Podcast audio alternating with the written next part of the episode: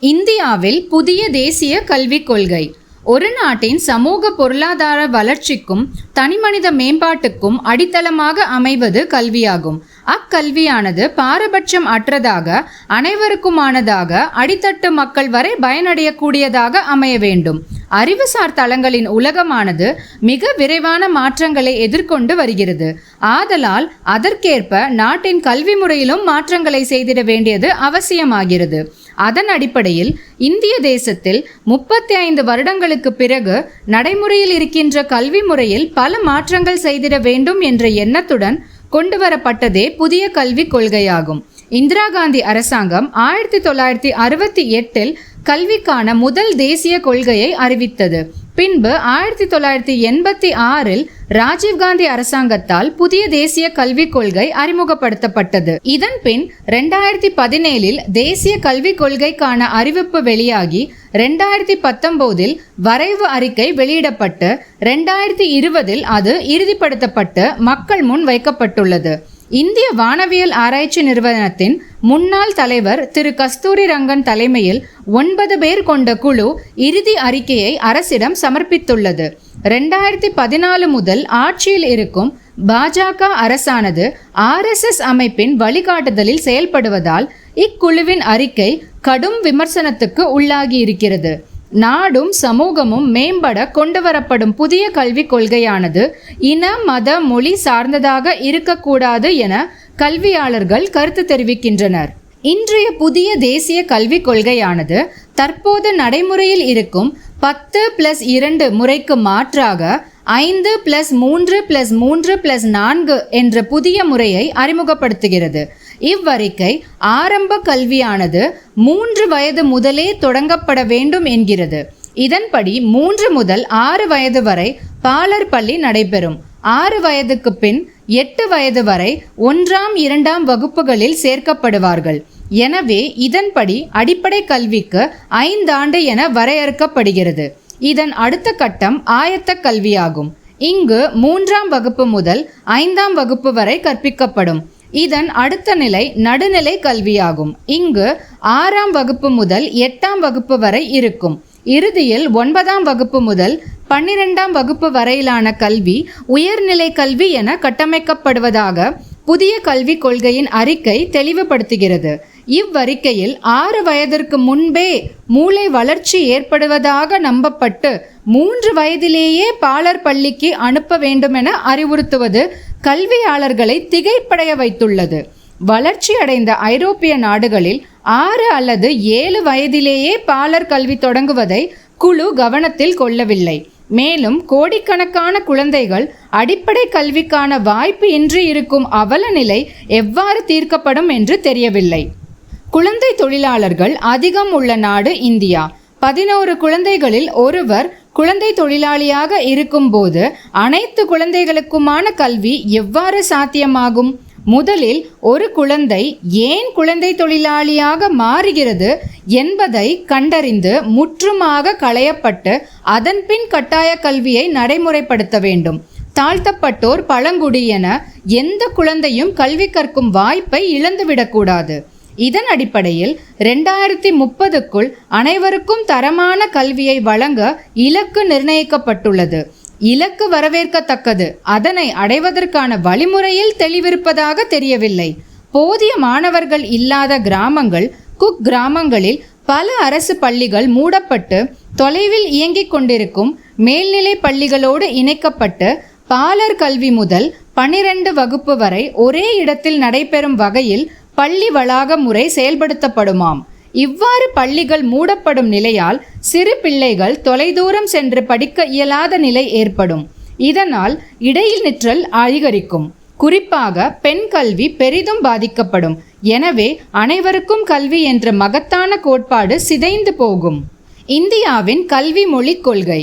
இந்தியாவில் அங்கீகரிக்கப்பட்ட இருபத்தி ரெண்டு மொழிகள் உள்ள நிலையில் பள்ளி குழந்தைகள் மூன்று மொழிகளை கற்க வேண்டும் என தேசிய கல்விக் கொள்கை வலியுறுத்துகிறது. அவற்றில் இரண்டு இந்திய மொழிகளாகவும் ஒன்று வெளிநாட்டு மொழியாகவும் இருக்க வேண்டுமெனவும் விவரிக்கிறது. இந்தி பேசாத மாநிலங்கள் குறிப்பாக தமிழகம் இதனை கடுமையாக எதிர்க்கிறது. சுதந்திரம் பெற்றது முதல் தமிழ் ஆங்கிலம் என இருமொழி கொள்கை தமிழ்நாட்டில் நிலவி வருகிறது. ஐந்தாம் வகுப்பு வரை தாய்மொழியில் கற்க பரிந்துரைக்கும் கஸ்தூரி ரங்கன் குழு ஆறு முதல் எட்டு வகுப்பு வரையிலான நடுநிலை பள்ளி மாணவர்களுக்கு சமஸ்கிருத இலக்கணம் அறிமுகப்படுத்தப்படும் என்கிறது. அதாவது மும்மொழி கொள்கை வாயிலாக சமஸ்கிருதத்தையும் நுழைக்க முயற்சிக்கிறது. இதற்காக நாடு முழுவதும் சமஸ்கிருத ஆசிரியர்கள் நியமிக்கப்படுவார்கள் எனவும் கூறப்படுகிறது. சமஸ்கிருதத்தில் ஆய்வுக்குரிய பல நூல்கள் உள்ளன. ஆனால் அதனை ஆராய்ச்சிக்காக மட்டும் படித்தால் போதும் என்ற நிலை வரவேண்டுமே அன்றி பள்ளி கல்விக்கு அவசியம் இல்லை. சமஸ்கிருதம் பேசும் மாநிலம் இந்தியாவில் எதுவும் இல்லை. சமஸ்கிருதம் பேசுபவர்கள் சில ஆயிரம் பேர் மட்டுமே இருக்கும் நிலையில் மத கண்ணோட்டத்துடன் பல கோடி செலவில் கல்வியில் புகுத்த முயல்வது பெரும் அபத்தமாகும். மூன்றாவது மொழியாக ஏதேனும் ஒரு இந்திய மொழி கற்க வேண்டும் என கூறப்படுவதை மேலோட்டமாக பார்க்கும்போது அதில் ஜனநாயகத்தன்மை இருப்பதைப் போல் தெரியும். ஆனால் உண்மை அது அல்ல.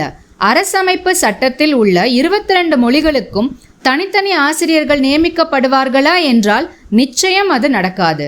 நடைமுறையில் ஆட்சியாளர்கள் விரும்பும் இந்தி மொழியை கற்க வேண்டிய சூழ்நிலை ஏற்படும்.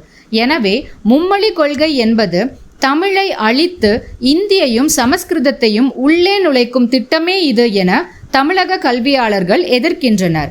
கட்டாய மும்மொழி கொள்கை எந்த ஒரு நாட்டிலும் இல்லை என்கின்றனர். மூன்று வயது முதலே மும்மொழியை பயில வேண்டும் என கூறுவது குழந்தைகள் மீதான வன்முறை தாக்குதலாகும் எனவும் கூறுகின்றனர். பன்முகத்தன்மையே இந்தியாவின் பலம். பல இன மத மொழி மக்கள் வாழும் இந்திய தேசத்தில் குறிப்பிட்ட ஒரு மொழியை மதத்தை திணிக்க முயல்வது ஏற்புடையதல்ல. இதனை நிறைவேற்றிக் கொள்வதற்காக ஒன்றிய அரசு முழு கட்டுப்பாட்டையும் தன் கட்டுப்பாட்டுக்குள் கொண்டு வர முயல்கிறது. பல விதமான தேர்வு முறைகள். மாணவர்கள் ஆசிரியர்கள் இருவருக்குமான தேர்வு முறைகளை புதிய கல்விக் கொள்கை அறிமுகப்படுத்துகிறது. முன்பு பட்டப்படிப்புக்கு முன்னதாக பத்து பன்னிரெண்டுக்கான பொது தேர்வு முறை இருந்தது. தற்போது அவற்றுடன் மூன்று ஐந்து எட்டு வகுப்புகளுக்கும் பொது தேர்வு நடத்தப்படும் என கூறுவது மிக பெரும் வன்முறையாகும். குழந்தைகளை மட்டுமல்லாமல் பெற்றோர்களும் பதற்றத்துடனே வாழ வேண்டிய சூழ்நிலை உருவாகும். தேர்ச்சி அடையாதோர் பாடசாலை விட்டு வெளியேறும் அபாயகரமான நிலை உருவாகும். இதனால் மிகவும் பாதிக்கப்பட போவது தினக்கூலிகளாக இருக்கும் ஒடுக்கப்பட்ட மலைவாழ் மக்களே அன்றி மேல்தட்டு மக்கள் அல்ல. நுழைவுத் தேர்வு. தற்போது மருத்துவம் பொறியியல் சட்டம் உள்ளிட்ட உயர்நிலை கல்வி நிலையங்களில் படிப்பதற்கு மட்டுமே தகுதி தேர்வுகள் நடத்தப்பட்டு வந்துள்ளன. ஆனால் புதிய கல்விக் கொள்கையில் கல்லூரிகளில் அறிவியல் கலை மொழி நுண்கலைகள் தொழிற்கல்வி பாடங்களை படிப்பதற்கு தேசிய அளவில் நடத்தப்படும் நுழைவுத் தேர்வில் தகுதி பெற வேண்டும் என்பது கட்டாயமாக்கப்பட்டுள்ளது. ஏற்கனவே மருத்துவ படிப்பிற்கான நீட் நுழைவுத் தேர்வு முறையில் தமிழகம் பெரும் பின்னடைவை சந்தித்து வருகிறது. இதனால் கிராமப்புற அரசு பாடசாலை மாணவர்களுக்கு மருத்துவ படிப்பு வெறும் கனவாகவே இருந்து வருகிறது. மேலும் பெருகி வரும் நுழைவுத் தேர்வுக்கான பயிற்சி கூடங்களுக்கு பல லட்சங்களை செலவழிக்க வசதியற்ற மேற்படி ஏழை மாணவர்களே பெரிதும் பாதிக்கப்படுவர். பதினைந்து வருடம் பள்ளியில் படிப்பை முடித்து அங்கே பல தேர்ச்சிகளையும் பெற்ற ஒரு மாணவரை நுழைவுத் தேர்வு மூலம் எடை போடுவது என்பது பள்ளி கல்வியின் தரத்தை கேள்விக்குறியாக்குகிறது. இதனால் இங்கும் குறிப்பிட்ட வசதி படைத்த மேற்தட்டு மாணவர்கள் மட்டும் உயர்கல்வி பெற மற்றவர்கள் கூலி தொழிலுக்கு தள்ளப்படும் நிலை உருவாகும். ஆசிரியர் தேர்வு. புதிய கல்விக் கொள்கையில் ஆசிரியர்களின் பங்களிப்பு மிகவும் பிரதானம் என கருதப்படுகிறது. எனவே ஆசிரியர்களுக்கான தகுதியும் புதிய வரையறைக்குள் உட்படுத்த வேண்டும் என புதிய கல்விக் கொள்கை வலியுறுத்துகிறது. தற்போது ஆசிரியர்கள் பணிக்கு சேர்வதற்கு மட்டுமே தகுதி தேர்வு நடத்தப்படுகிறது. இனி எதிர்காலத்தில் ஆசிரிய தகுதி தேர்வில் தேர்வு பெற்றவர்களே ஆசிரிய பயிற்சி படிப்பில் சேர முடியும் என்ற விதிமுறை அமல்படுத்தப்படும் என கூறப்படுகிறது. ஆசிரிய பயிற்சிக்கான தேசிய பாடத்திட்டம் உருவாக்கப்படும் என்றும் ஆசிரியர்களுக்கான தேர்வு நான்கு ஆண்டு கால படிப்பாக இருக்கும் எனவும் கூறப்பட்டுள்ளது. இதன் மூலம் தகுதியான காலத்திற்கு ஏற்ற ஆசிரியர்களை பெற முடியும் என எதிர்பார்க்கப்படுகிறது. இவ்வாறு கல்வித்துறையில் செய்திட வேண்டிய பல்வேறு மாற்றங்களை பற்றி கஸ்தூரி ரங்கன் குழு மிக நீண்ட அறிக்கையை வெளியிட்டுள்ளது. எல்லா அம்சங்களையும் அது விவரிக்கிறது. சுருக்கமாக அவற்றை கூறுவதாயின் தொழிற்கல்வி பற்றி கூறும்போது நடுநிலை உயர்நிலை பள்ளிகளில் தொழிற்கல்வி அறிமுகப்படுத்தப்படும் என்கிறது. அதே நேரம் இத்திட்டத்தில் குலக்கல்வி வந்துவிடும் என்ற அச்சம் சிலருக்கு உண்டு.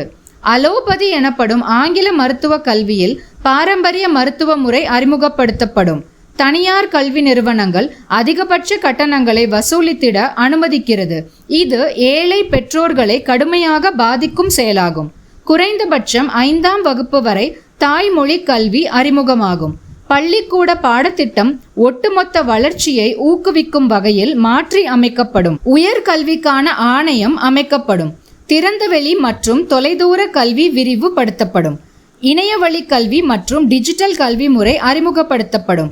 தேசிய வருமானத்தில் ஆறு வீதம் கல்விக்காக செலவிடப்படும். தற்போது இரண்டு புள்ளி ஆறு வீதம் மட்டுமே செலவிடப்படுகிறது. இவ்வாறு பல்வேறு சீர்திருத்தங்களை கஸ்தூரி ரங்கன் குழு முன்மொழிந்துள்ளது.